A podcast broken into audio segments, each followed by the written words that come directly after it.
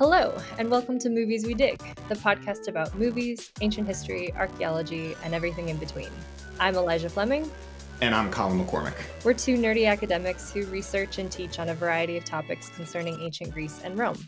In addition to being professional nerds, we're also film nerds. We love movies, especially ones about our field, and we love talking about them even more. We're not about criticizing movies for lack of historical accuracy or anything like that. Rather, we're just talking about how these movies incorporate things like history, myth, archaeology, and how it works or doesn't work. Yeah. And so today, Eli and I were going to be talking about Clash of the Titans, directed by Louis Leterrier, the 2010 remake of the cult classic 1981 Sword and Sandal adventure film. So, Eli, first question we kind of always start off with What's your exposure to this movie and, and do you dig it? I don't dig this movie. I think I did when I first saw it. I watched this movie on an airplane. Uh, you know, this this movie reeks of airplane movie. Airplane movies that just sort of uh, that's where you watch them, and it was I think fun at that time where I was like, sure, I have I'm very bored on this very long flight, so let's watch a silly movie. However, upon my rewatch, I do not dig it. It doesn't it doesn't do it for me. like to yeah. bury this one. yeah, I kind of in the same boat. I'm trying to remember. I think I saw it in theaters when it came out. I'm trying to. Where was I in 2000? 2010, I would have been like a sophomore in college or something like that. I, I, I in my mind, I want to say I like maybe saw this on a date. Ooh. And I think I don't actually remember but I do not dig this movie. I have so many. This is one of those movies that I kind of that that that keep me awake at night, and I argue about in the shower to myself, where I just kind of mull over like plot holes and inconsistencies and confusing things. Because for this one, this movie just compounds on. There's so many like that doesn't make any sense moments that like I like get. I tend to get really hung up on on things like that. Yeah. Well, I think I didn't fully realize how much of the plot comes from the 1981 original movie. Yeah, have I have never so, seen. Okay, I've I've seen it, although it's been a long time, and I remember relatively little. It's a much longer movie than I think I remembered. I was actually looking back over bits of that movie before this, and I was like, I don't remember this part at all. but I'm I'm pretty sure I've seen it. Although that movie is sort of most. It's like it's I guess it's sort of a cult classic, but it's not like I don't think most people don't really uphold that one as like a particularly good movie. Like it's it's enjoyable, but it's like kind of campy and a little silly and not really like that movie. Actually, it's funny to think about. That movie came out like four years after the first Star Wars, which is funny to think about. yeah, because that like you would think that it because it's got that classic sort of claymation effects. Mm-hmm. Uh, that's really what it's most remembered for. But yeah outside of that. So in, in a lot of ways this this 2010 remake was sort of it was kind of almost ripe for a remake because like it wasn't like it wasn't like say a movie like robocop or ghostbusters where you had this like really beloved original that the remake is gonna piss people off right. or be sort of just held as subpar. Like the, the the the bar to clear for this 2010 remake was not high.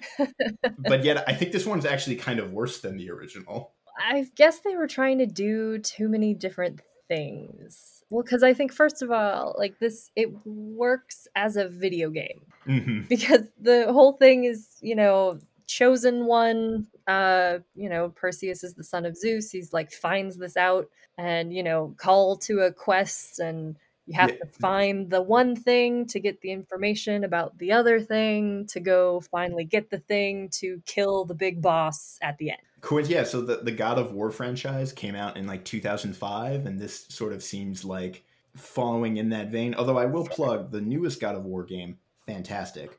The early ones, I don't endorse. They're fine, maybe.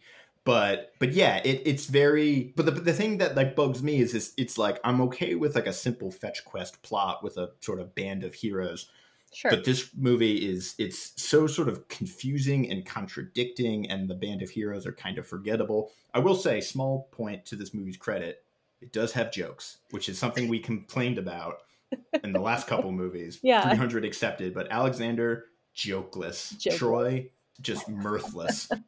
this one has jokes. They're not the best jokes. I did like the flute gag, but yeah.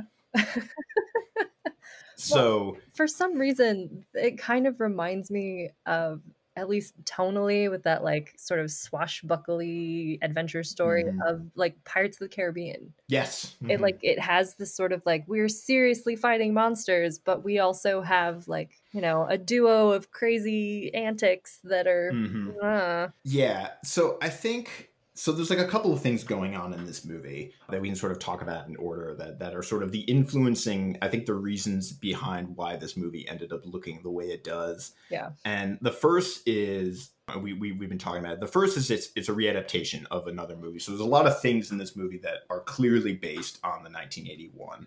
Um, and we can get to, but like the fact that there's a kraken, the way Medusa, the Medusa arc, the way Medusa even looks. right. I'm gonna, I'm gonna talk about her later.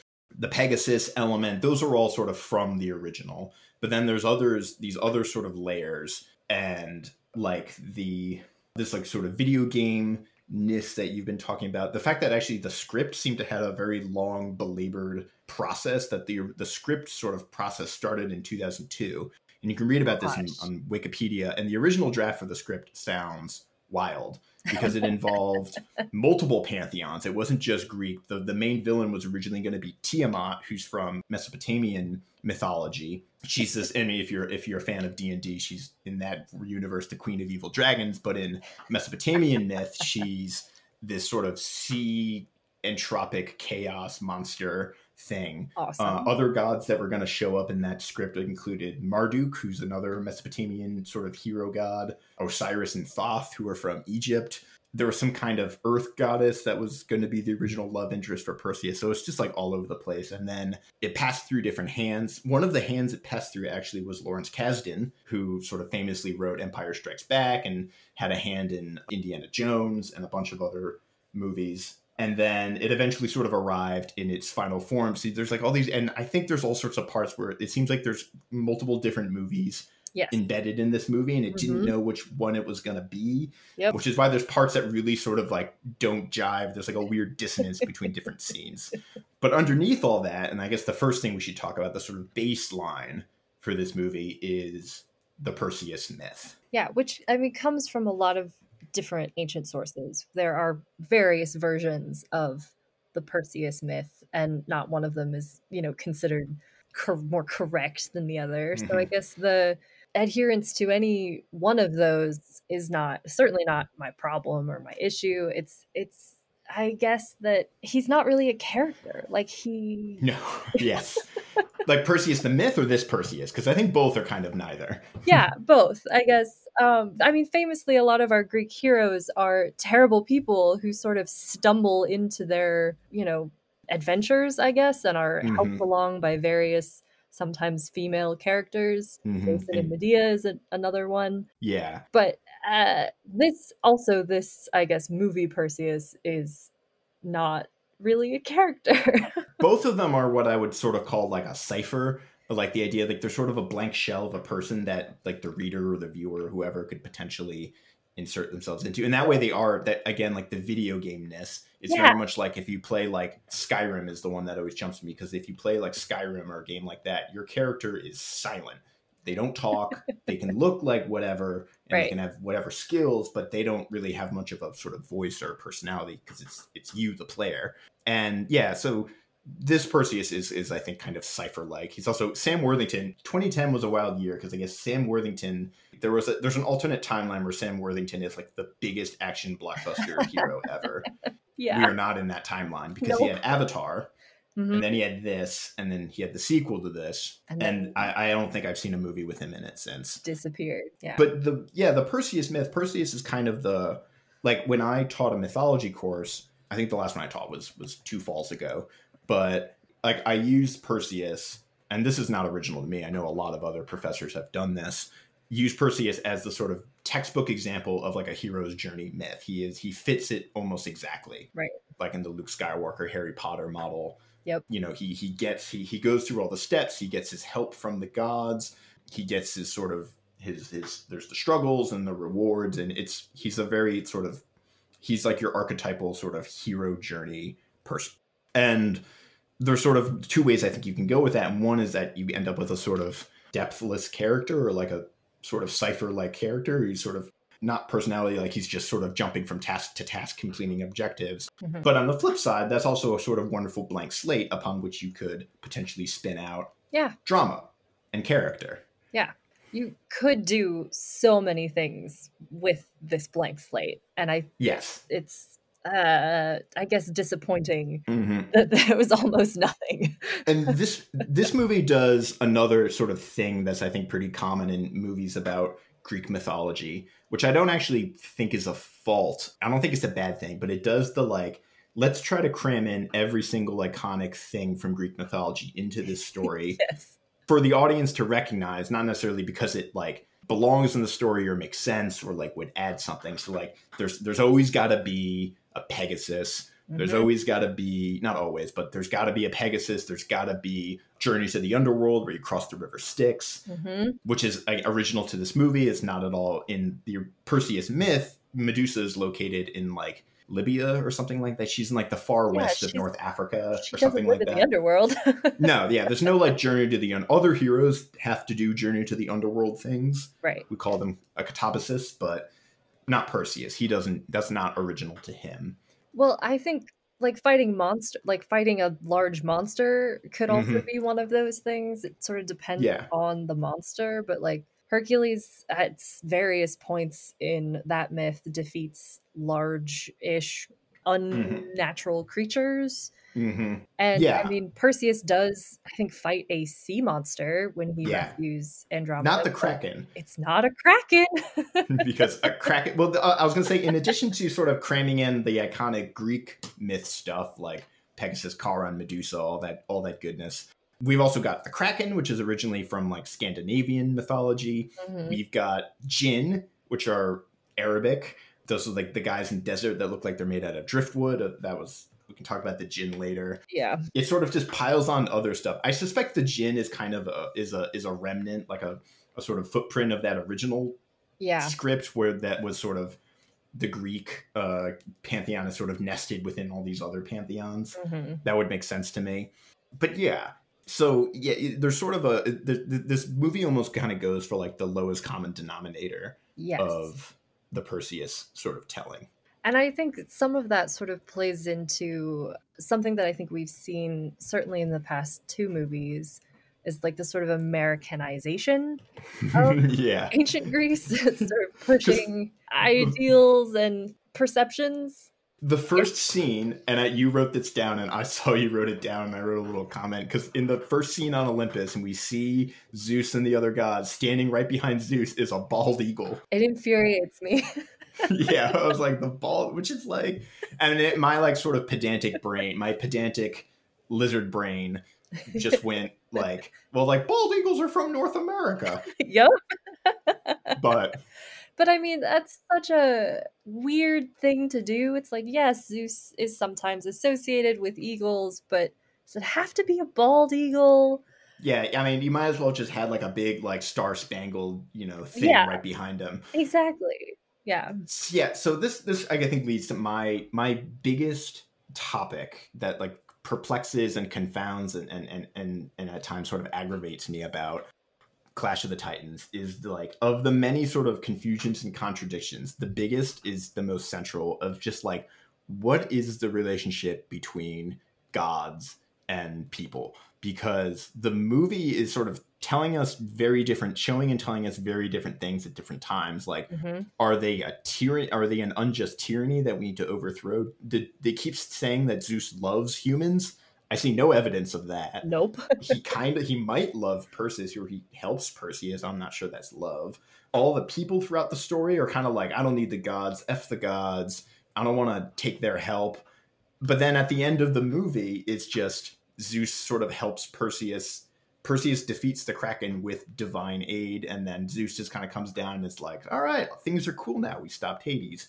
and none of it makes any sense. No, no. It's there's no evidence of like the gods being that tyrannical badness, I guess, but there's also no evidence of them liking mortals either. So it Yeah, it's it seems like a very I don't know, almost like Christian view of what pagan worship what should be like. Do you know what I Uh, mean? yeah, and yeah, like you said, there's we see no evidence of like why Argos are rebelling against the tyranny. Like, what is it that I mean? They say that the gods sort of need human prayers. Yeah. Which in that case, like, then why were the gods ever pissing off humans in the first place? Right. And then the the humans are sort of why anyone like well Zeus does that that that that creepy shit stolen from the Hercules myth where he impersonates Acrisius is right. he impersonates Acrisius to to sleep with his wife and mm-hmm.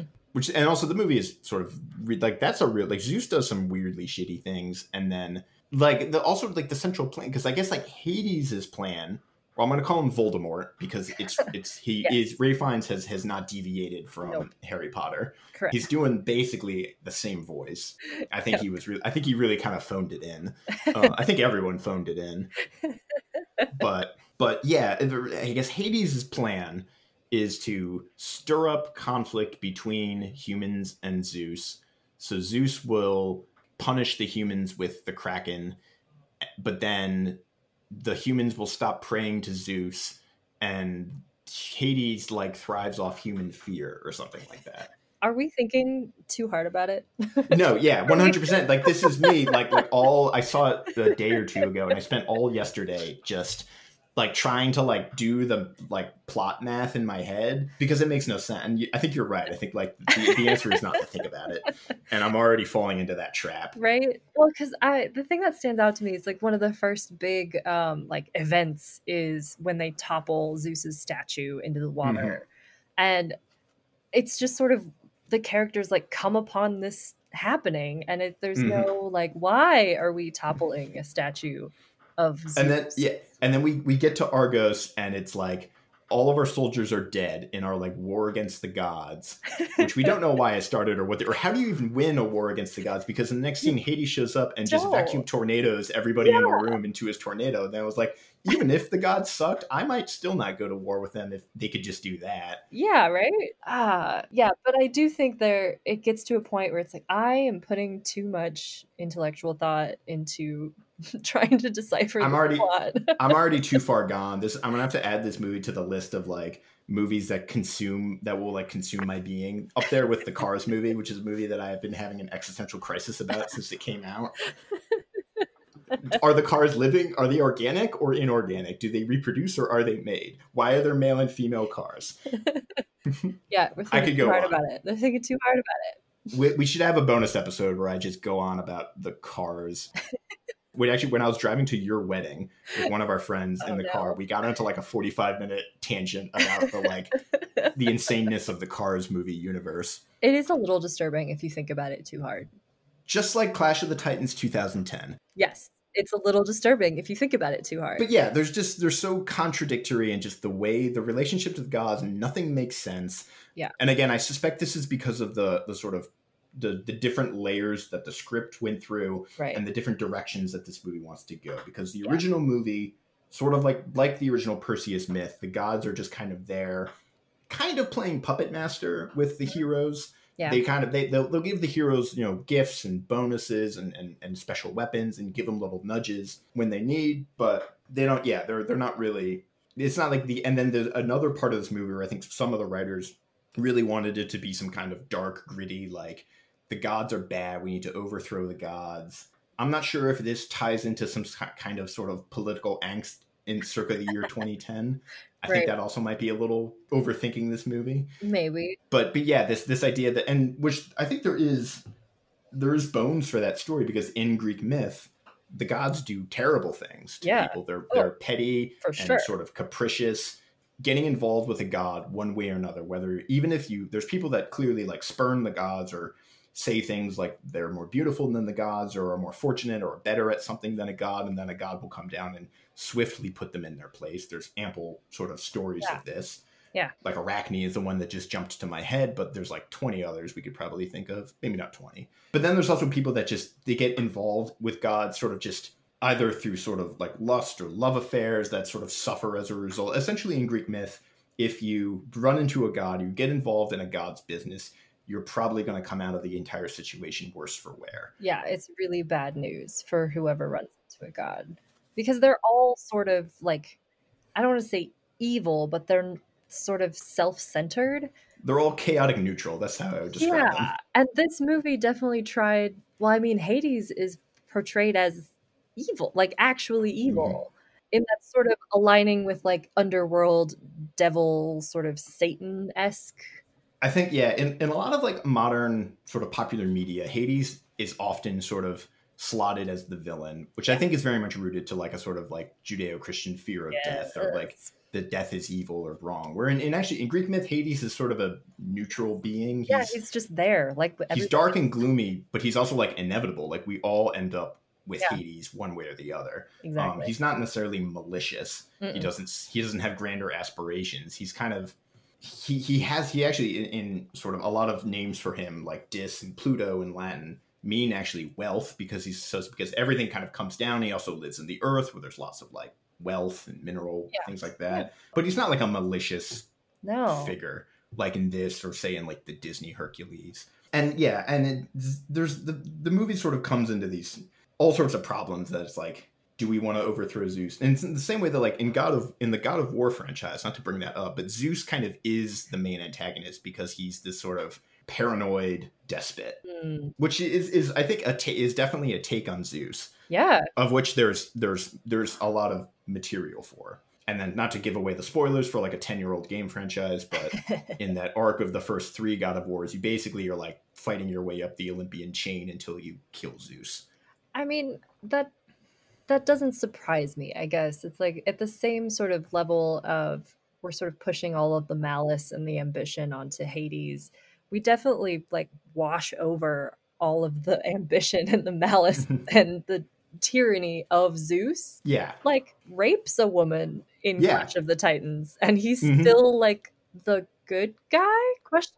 And the and well yeah, first of all there's like there's a very sort of casual honor killing in this movie. Yep. And then the the guy that Zeus was trying to to hurt ends up being this this monster is because of it, but then but if anything like that like Zeus's like, that rape sort of justifies the whole like war against the gods. And then perseus like again yeah perseus is like i never want to be associated with you which makes sense. I don't sure. Think, I don't, what, like that part i would get. But then at the end of the movie perseus is just like him and zeus are chill Ugh. inexplicably inexplicably yeah and there's just like on top of there's just like a billion little things that kind of make no sense. Yeah, Andromeda and Io being two of those little billion things that do not make sense. yes. So my I don't I couldn't find any evidence for this, but my sort of head canon or like my my not even head canon my theory for this movie is that andromeda and io were originally like one character mm-hmm. that there was this princess who who joins Perseus on the adventure, and those probably in a sort of way that they wanted to have like a little bit more of like I guess maybe in like the 2010 she's kind of that like sort of action female action hero, but she's not quite the hero. She's always like a little bit yeah. sort of subservient to the main male protagonist, but she's like mm-hmm. a little bit. She's not always like damsel in distress, but only right. sometimes she's a little like I think there's like there's that window in like 2000s yeah. action movies that she, Keira Knightley in Pirates mm-hmm. of the mm-hmm. Caribbean. yeah, exactly. That's like perfect example. She sword fights but but, but she occasionally needs rescue. Exactly. Yeah. Baby steps, guys, until we get to a Charlize Theron. Until we're getting to Charlize Theron movies. Yes. Yes, please. But yeah, because there's like Andromeda shows up in the beginning. There's a bit where her mother goes off on how beautiful Andromeda is, which is, I guess, what causes the the Hades to come down and, and yeah. set everything straight. But then Andromeda disappears for like the rest of the movie. She doesn't go on the quest. She's like mm-hmm. this character that isn't a character. She's the threatened sort of maiden in the tower. Mm-hmm. Uh, that, Very King Kong esque. They yes, do the whole like totally King Kong. I thought that too.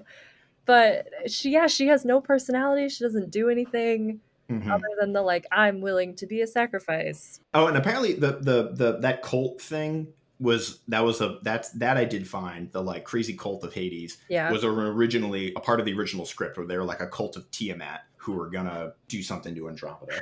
yeah, so it seems like they, then they kind of shoehorn in this Io character, who by the way is not a cow. So pedantic brain is like, I know.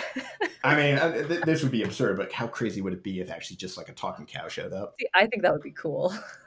Context in in Greek myth, Io is turned into a cow as a result of another one of Zeus's many transgressions. Yeah.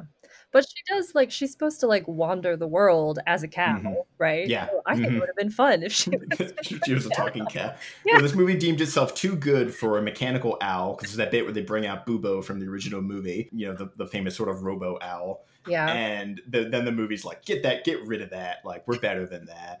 Uh, Which is like, "Are- you're not better than that. You're not.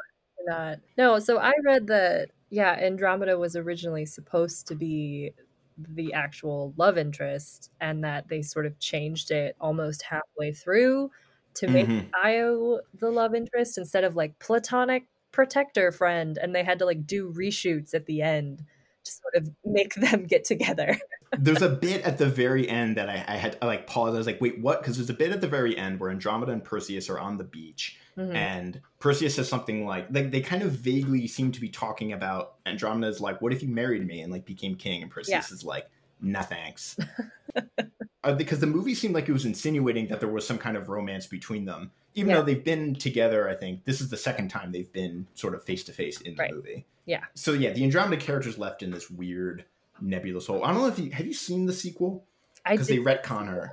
yeah, Yeah, because well, first of all, they recast her as as Rosamund Pike, yeah, and she looks completely different. she's Completely different. Blonde, she's blonde in the sequel, and it, when I think I saw the sequel, it took me a hot minute to realize it was supposed to be the same character. I don't think I realized that it was supposed to be the same character. Yeah, and in, in that movie, she is the like war. She's like the warrior queen. She's like leading the, the Greek armies against the Titans. Which also, sorry, minor pedantic quibble. There are like zero Titans in this movie, and none of them clash. Nope. Nope. I think there were reshoots. I think at one point one of the witches said something about Medusa and the Kraken being Titans, but it's all like all over the place. There's no there's no Titans. They're not. They're not. I guess. right? No, that's it. Just it doesn't work. And I remember the ending being very funky, and then Mhm. reading later, I was like, oh, I guess it makes sense if you're trying to change tiny little things toward the end. Because like they never kiss or like hug or like there's no sort of you know romantic No. uh triumph at the end where it's like Yeah, oh, yeah, no. Zeus brings her back, or in a creepier alternative version, just makes some kind of like replica, which I don't Yeah. think is what's going on. But I think he's supposed to have brought her back from the dead. yeah And they just kind of smile at each other. Yeah. So I'm like, they probably weren't even in the same room, or like if it's a reshoot. They have because yeah, Perseus and Io have like that one flirtatious scene in the boat Yep. where she's like teaching him how to fight Medusa or something. And then she says the line that I wrote down because it was driving me nuts, where she says, "Ease your storm." Yeah, what which is I, what is I that? like, uh, I think we know what he, what she was talking about. Um, but it was weird. It felt very out of character. no, and I think Mm. it goes hand in hand with I think the Perseus character in this movie being a bit of a cardboard cipher. yes. So it's hard to it's hard to really have a, a kind of convincing love story with a character like that. Yeah. Well, like in the yeah, because in a way, like this movie, I think wanted to get away from the the damsel in distress that like the Perseus myth with Perseus and Andromeda is the like archetypal Yeah. damsel in distress. There's like a woman chained to a rock about to be fed to a sea serpent, and Perseus flies down and, and rescues her. You know, it's Peach in the castle, Yes. that kind of level. Yeah. Damsel in distress. And this movie didn't want to do that, but then in the like we just ended up with this silly this weird sort of silly bit. yeah, it's like it's like halfway between two things. It's like they still wanted to have this part of the story, but they changed their minds halfway through. hmm and it doesn't follow through. But the whole flirty thing with Io did make me think of this movie has like two different like training sessions and then suddenly Yes. Perseus is like the best sword. That's a trope. know. That's yeah, that's a trope. That's like one of these like BS Hollywood tropes where like in order to like the hero has to go from from like a peasant or a blacksmith or a farmer or whatever there was, and then we need some reason for the hero to Yeah. like be a, like a badass sword fighter by the end. And so like in Pirates, Orlando Bloom's like I practice with my swords every day or Yeah. something. and in this movie and in other ones, there's like a sequence where yeah, like some somebody like teaches the hero how to sword fight, gives them like one like minute long lesson. Yep. And that's suddenly so good. Speaking of Orlando Bloom, I was reminded because it's a scene exactly like this in Kingdom of Heaven. Yes. Where Liam Neeson teaches Orlando Bloom how to sword fight in five minutes. Yep. And then from then on, Orlando Bloom's like, he's at the top of his class Yep. at sword fighting. He's a bomb. Um, yeah, there's there's two of these because Io also teaches Perseus how to fight Medusa. And he's like the only one who walks Yeah. out. And then conveniently, she's like, "Oh yeah, also I can't go in the temple to help you guys. You're on your own. Okay, cool." and then just lets Calibos sneak up on her. I know, right? It's it. Mm, It's just like such contrived drama. yes. and like very it, it, it's like a it's like a very sort of hastily shod Dungeons and Dragons campaign or something, or the, the, the DM has to be like, uh, we need a reason for Io to like go. So uh Calibos sneaks up and you didn't see him. Also, we need to we need you to get back to Argos really quick. So here's Pegasus. Okay, cool. Yep. Yep. Well, I sort of saw it also as like a oh, you leveled up, so now you have a faster mode of transportation, or oh, you fought the scorpions and you leveled up, therefore you get a cool new scorpion shield. yeah, and I guess like the movie at one point is basically even in the first training montage, it's kind of innately saying that just because Perseus is a demigod, he's just sort of innately badass. I guess. Well, it's and uh, at different points they seem to be able to like sense his existence. Where is it Zeus is at some point like there's still a demigod in Argos or something. The god's omniscience is another one of these like weird plot hole conveniences because like Hades can hear when when Andromeda's mom is Right. talking smack and shows up, and then Zeus can't hear all this Hades conspiring. It's yeah, it's all very myopic. Yes. So should we talk about Medusa now? Yes, let's talk about Medusa, which just sort of makes me sad because I think Medusa is a really fun, interesting monster, if you want to call her that. But Mhm. she does, like in canon myth, have this super tragic backstory that they very casually just sort of throw out. yeah, they, they they blow by it. They're like Io tells this like very upsetting sort of rape story, Yeah. and then two minutes later, Perseus is like, "Don't look this bitch in the eye," or something. They're like, "All right, let's go kill her." Yeah, it's it doesn't really track. Like if you're going to use Medusa as a scary monster, make her a scary monster. If you want mm-hmm. to it seemed weird to include. It's a weird effort to humanize Medusa. That that these it, it sort of it seems like a shout out to be like, look, we did our homework. Yeah, but there's no payoff. It's like they don't No. try to talk to her, they don't like Mm-hmm. have any sort of real human interaction with her. Yeah, it was a weird. Yeah, it was like like I, I think I said like it was like a moment to hu- try and humanize her, but to like no effect. And then Yeah. like I don't know if you've seen like because in other Medusa, like you said, is like an a interesting character to really sort of get into the weeds with because she has this like she's a very sort of sympathetic. She's incredibly sympathetic character. And I don't know if you've ever seen. There's a BBC series called Atlantis. And Medusa is a character in that. She's like one of the leads, I think. I actually I've only seen like bits of the show, so I only know about it kind of secondhand but it's more like she's one of the leads and then eventually she ends up with her sort of curse and i think there's a prophecy involved where she knows something's going to happen there's kind of a so they, they kind of in that show she becomes like sort of a tragic figure Hmm. uh, in that sense where she's one of the protagonists and then and it's not even like even after she's cursed she's not she doesn't become evil she just kind of i think like sequesters herself away because right. the turning people into stem thing Yeah. I think again, this movie like different sources or intentions or themes in this movie sort of pulling apart because you have the kind of 1981 version where like she looks she's basically just in her her design is just an updated version of that where she's got the Right. bow and arrow and the snake body that's all that's all from the 1981 movie but then also this this theme that wants to be like the gods suck and they're the worst and they do all these terrible things so we'll, we're working medusa's sort of horrible origins and they go together like oil and water Yeah. Yeah. Well, because in their actual like battle, like Mhm. everybody dies. Like there's a good, you know, chunk of the crew that goes in there to get Medusa's head and they Mhm. all die. And, and then unnecessarily the one that another like again to like plot holes or like weirdnesses that like drive me up a wall is like the Mads Mikkelsen character sort of sacrifices himself but like to no effect. It's, it's not like his sacrifice doesn't like give perseus the opening window that he needs. No. he act like they're playing it up like it is but he sort of just dies and then perseus just goes back to fighting medusa. It, like his sacrifice is like completely unnecessary. Yeah, um, and it's like this is not the big boss. Like this is not the end battle. This is not Mhm. the big dramatic, you know, climax of the story. This is just a little step on our journey. We're getting the thing to kill the other thing. And so Yeah. it's weird to me that literally everybody dies. Well, because they needed every they needed to write everybody out of the story because they only had space on Pegasus's back for one person, obviously. which is why which is why they all get sort of. And I guess there's also there's the like a couple of them effectively serve the red because we've run out of we have some sort of red shirts to like Yeah. coin the Star Trek term, like the guys that get there's sort of nameless guys that get like ripped in half by Calibos or Yep. stabbed by the Scorpions, and we've run out of those. At this point, it's basically like name brand only characters. Right. So we got you know we got Nicholas Hoult, so we've got uh, Nux, and we've got Davos Seaworth, and that other guy that I thought was Garrett Hedlund but isn't Garrett Hedlund.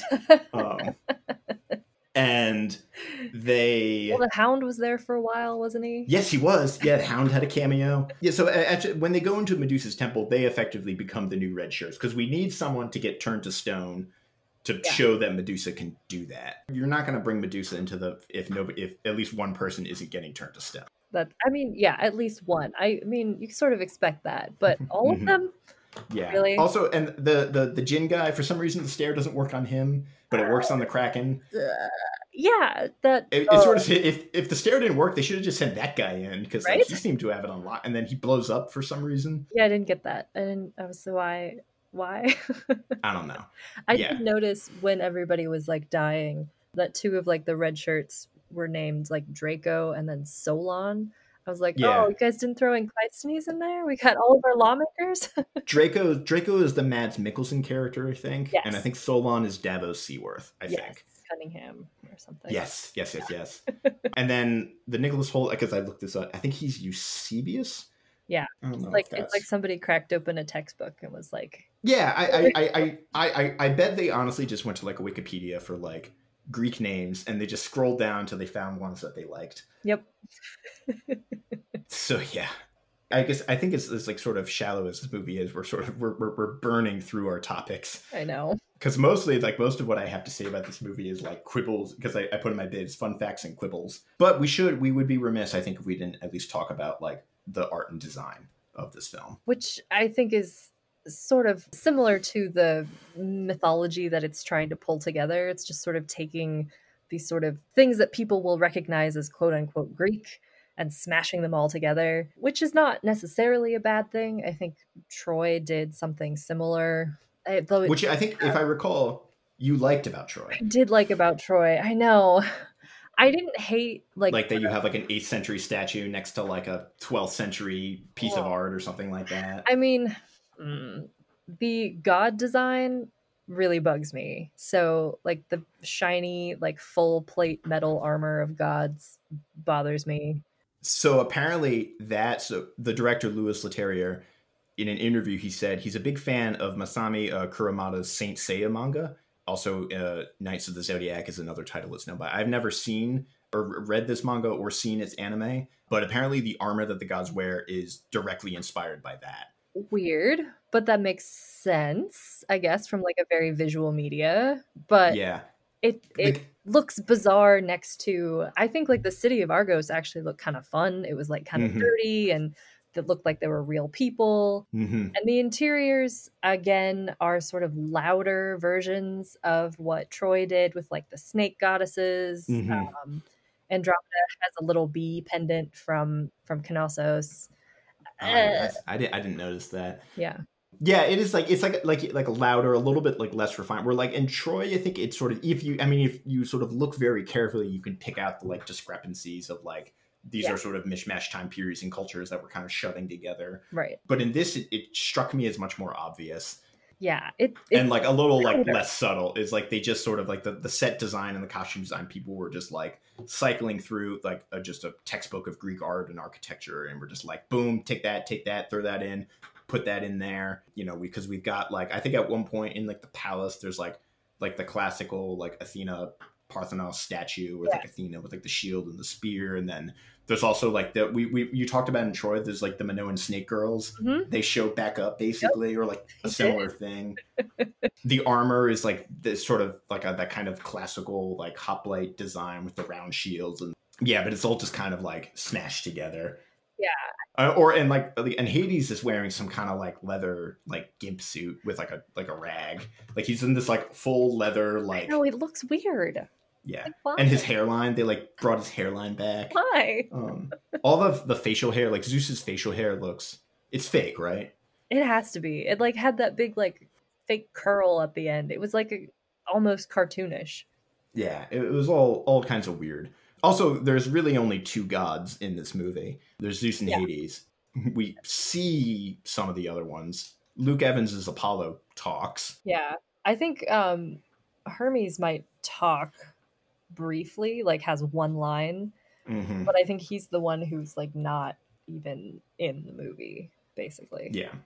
Uh, Yeah, and I think like this movie in many ways is I think like just sort of a like a sort of cruder derivation of of movies before it or things before it. And like which in the original like just sort of aren't even all that great in themselves. Like the design kind of feels like it's like a knockoff Troy. It's like a knockoff design from Troy. Mhm. The I was actually really just thinking of so Polly Walker who plays I think her character's name is Cassiopeia, but she plays Andromeda's mom who just came off. She's sort of her breakout where she's Atia in the Rome series. Like it really just felt that Oh, good. yeah, she's excellent, and it really just felt that they wanted her to like reprise that character Mhm. for just that one scene yeah. because Rome had just happened. Or it just seemed like this whole thing is kind of like, you know, it's just kind of derivative and sort of uninspired. Yeah. Where it's like, who's a good villain? Ah, Voldemort. Let's Mhm. Voldemort Hades. exactly. Yes, exactly, exactly. Liam Neeson's like stoic. Let's make him Zeus. yeah. That's, I guess, another question. We, we sort of complained about like the way the gods look in this movie, but like depicting the gods in live action is a bit of a trick. Yeah. Because like honestly, my favorite depiction of Greek gods in like any medium might actually be Disney Hercules, where they kind of have that like glowy aura and they're and they're cartoonish and they have like exaggerated exaggerated proportions, things like that. Which for me, it kind of like it's good at like capturing the essence of like what the god's about. This movie's god design, I'm like not a fan of, but I'm not sure what I would how I would do it differently. No, and I feel like this was one of the first movies that really put the gods as like sup- I guess supposedly big main characters in the Mhm. story. Like Troy decidedly did not have gods Mhm. to its benefit, I think, and Alexander sort of doesn't have a mythical aspect to it. Um, But Mhm. even in 300, while everything is really mythologized, there are no gods. hmm I mean, we call Yeah. he's like the god king, and he's sort of like giant, but there still weren't god characters. And so this, uh, I guess, this is like one of the first big ones where there are there take up a lot of screen time, and so we have to Yeah. decide how we want to see them visually. And I guess it is kind of hard.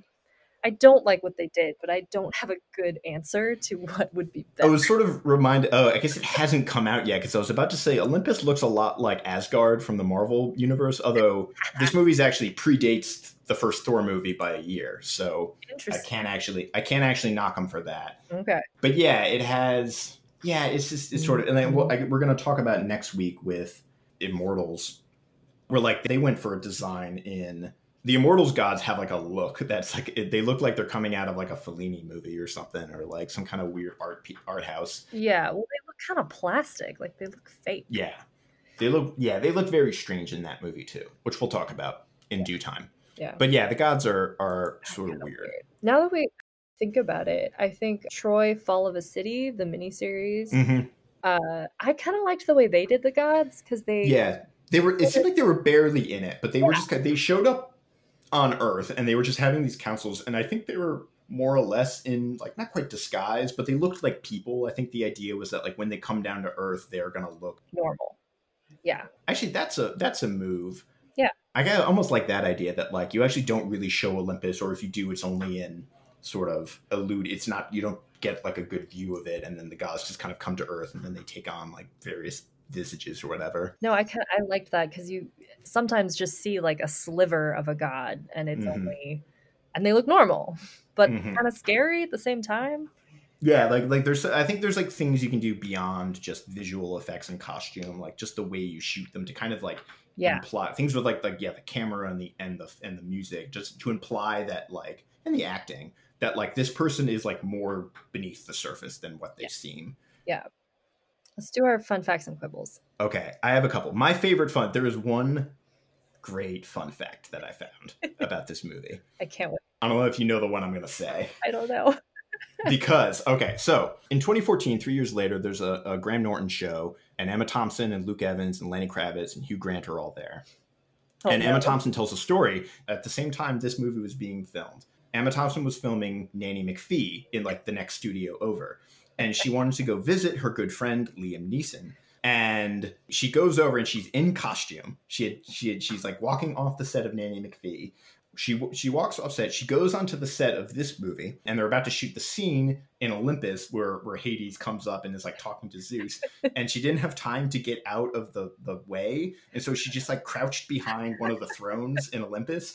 And so like this great like it's like it will change I think how you view this movie because if you know that like during the scene with Zeus and Hades talking, Nanny McPhee is hiding behind one of the thrones. That that does make me really happy. yeah so she's just she's just there. I, I, wish that there was almost a moment where like if you looked carefully enough, like Could, like, like in her hat or something. Exactly. Yeah. like or like you know in Lord of the Rings there was like famously a scene where like a car drives by in the background or yep. something like that. Yep. yeah. so that's like my one good fun fact is that Nanny McPhee is also in this movie, which I think should be taken as canon and that she's just yes. like part of the pantheon. I love it. Aphrodite, Zeus, Dionysus, Nanny McPhee. Oh my much. the other other things that I mean, there's there's lots of again, like we sort of talked about, like Hollywood likes to repeat itself in weird ways, and like mm-hmm. you know, a lot of the people in this movie either had been in sort of previously classical themed movies like Polly Walker, or would go on to be in other ones or like Vincent Regan, who's the king. He was he was you know Eudorus in Troy, and then he was the captain in 300, and now he's the king in this movie. yeah. Luke Evans is gonna become Zeus the next year in Immortals. He was Apollo in this movie. He has one line. also, the movie does that that annoying thing where every time Zeus is talking, he like says the person's name out loud. He's like Apollo, yes, and so it's like we can, you know, it's like, is there no other way for you to get like to exposit to us that like that is Apollo? Nope. Apparently not. yeah. Oh yeah, and like the Hound's gonna have a cameo. Although he, yeah. he had a cameo in something else we just watched, didn't he? I feel like he did. It was an Alexander. He's an Alexander. He's one of the generals. Oh my gosh. Really? Yeah. Oh my mm-hmm. gosh. Yeah. Yeah. Yeah. Hollywood like, is like weirdly yeah. cyclical or something mm-hmm. in that way. While we were talking about the gods, I was thinking about the Percy Jackson movies. and Kevin McKidd, who is Poseidon in the Percy Jackson movies, was Vorenus in Rome. Oh, yeah. Just strange ways to sort of be typecast and, and reappear. It's all very kind of funny that way. Yeah. I already complained about there's no Titans in this movie. Yep. The one another thing that I like scratch my brain too much more than I should is is Hades like multiple harpies when he turns into like those like flying monsters? Furies. Oh yeah, the Furies. So like, is he the Furies? Is he like a hive mind? Does he, does he split up and he's like simultaneously five things? or are they like part of his armor? They like crawl into his cloak. I don't know because they they all fly together and turn yeah. into him, right? At one point, it's very weird. So they worked in the the what they call them the Stygian witches, but in mythology they're called the the Graeae. These old women they share an eye, and then in some versions they also have a tooth that they share between them and swap around. That's another one of these classic tropes, which they do work in but they also follow the like I'm dubbing it now, but I call it the the Boggis Bunce and Bean model. Whereas when you have three people yeah. who are like up who are like themed, there's always yeah. like one fat, one short, one lean. Yeah. There's always like there's like a fat one, a like tall one, and like a short one. Yep. And there's like once you start seeing it, I feel like you see it everywhere. Yeah. I'm gonna dub that trope. Boggis Bunce and Bean, one fat, one short, one lean. I like that one of the things I actually do, not to just harp nonstop on this movie, but I do actually the action scenes. Many of them do kind of work for me. Particularly, I do kind of like the last scene where Pegasus is he's flying around on Pegasus. Yeah. But I was reminded that in the original Clash of the Titans with the claymation, they had this big debate about what to do with Pegasus' legs because they have this horse because it's like when you're gonna have a horse fly like what are the legs gonna do? Are they gonna just like kind of hang there? Are they gonna like tuck up, tuck up. yeah are you and so they decided that they, they would have pegasus in the claymation. He would basically just be running and so when he flies he's like also it's like he's like running through the air.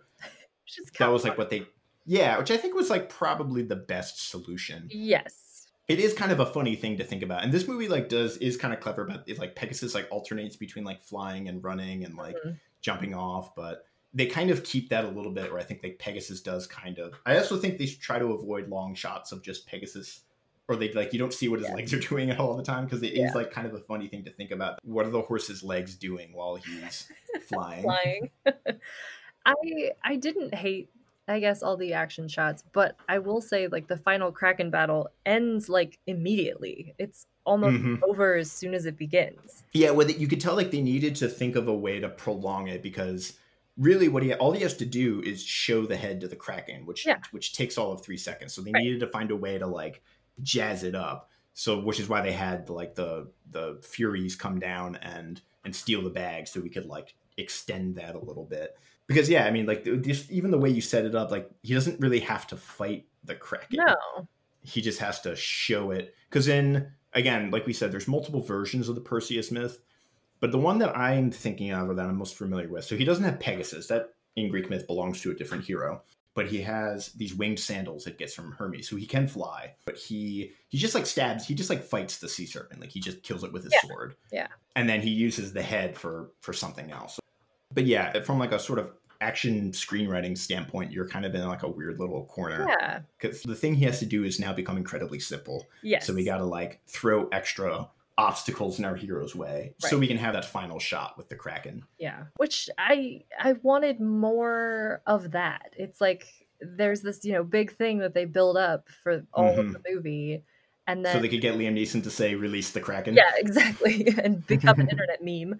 yeah. But like you don't really see like you see parts of it crumble, but there's no like big wide shot of it coming to rest over the city as this like weird giant sculpture. And I don't then- quite know how many limbs it has because it's got tentacles, but it's also got like hands and maybe legs. I'm not sure. well, it's like a crab octopus, maybe. Yeah. yeah. But Again, sort of heavily inspired by the the original yes, but movie. they when so like Perseus and Andromeda fall into the water afterward, but then they don't wash up on shore by the city. and then the They're, boats like- show up and the boats know where they are. I was like, where did you go? Why were you over Yeah. there? she just ended up on some random. Yeah, they were like, yeah, because you're right, because they're like in a harbor in a Yeah. city. Yeah. and she falls into the water, and then they wake up on like a on like an island from one of the Pirates of the Caribbean movies, Right? and there's ships there, and Andromeda says like the ships are coming for me, and I'm, and I'm like, what ship? Who? Like, like Why? hang on, how do they know you're here? Uh, Where are you? Like probably like probably because like the the original script or something like it probably worked out differently well, yeah, I'm thinking maybe like the final battle like took them away from the city, or there's like something that was cut out there. maybe it was just like I don't know if that scene was reshot or not, or like maybe they just like had to do a reshoot and they Yeah, couldn't like reproduce the. the city. It's very hand wavy.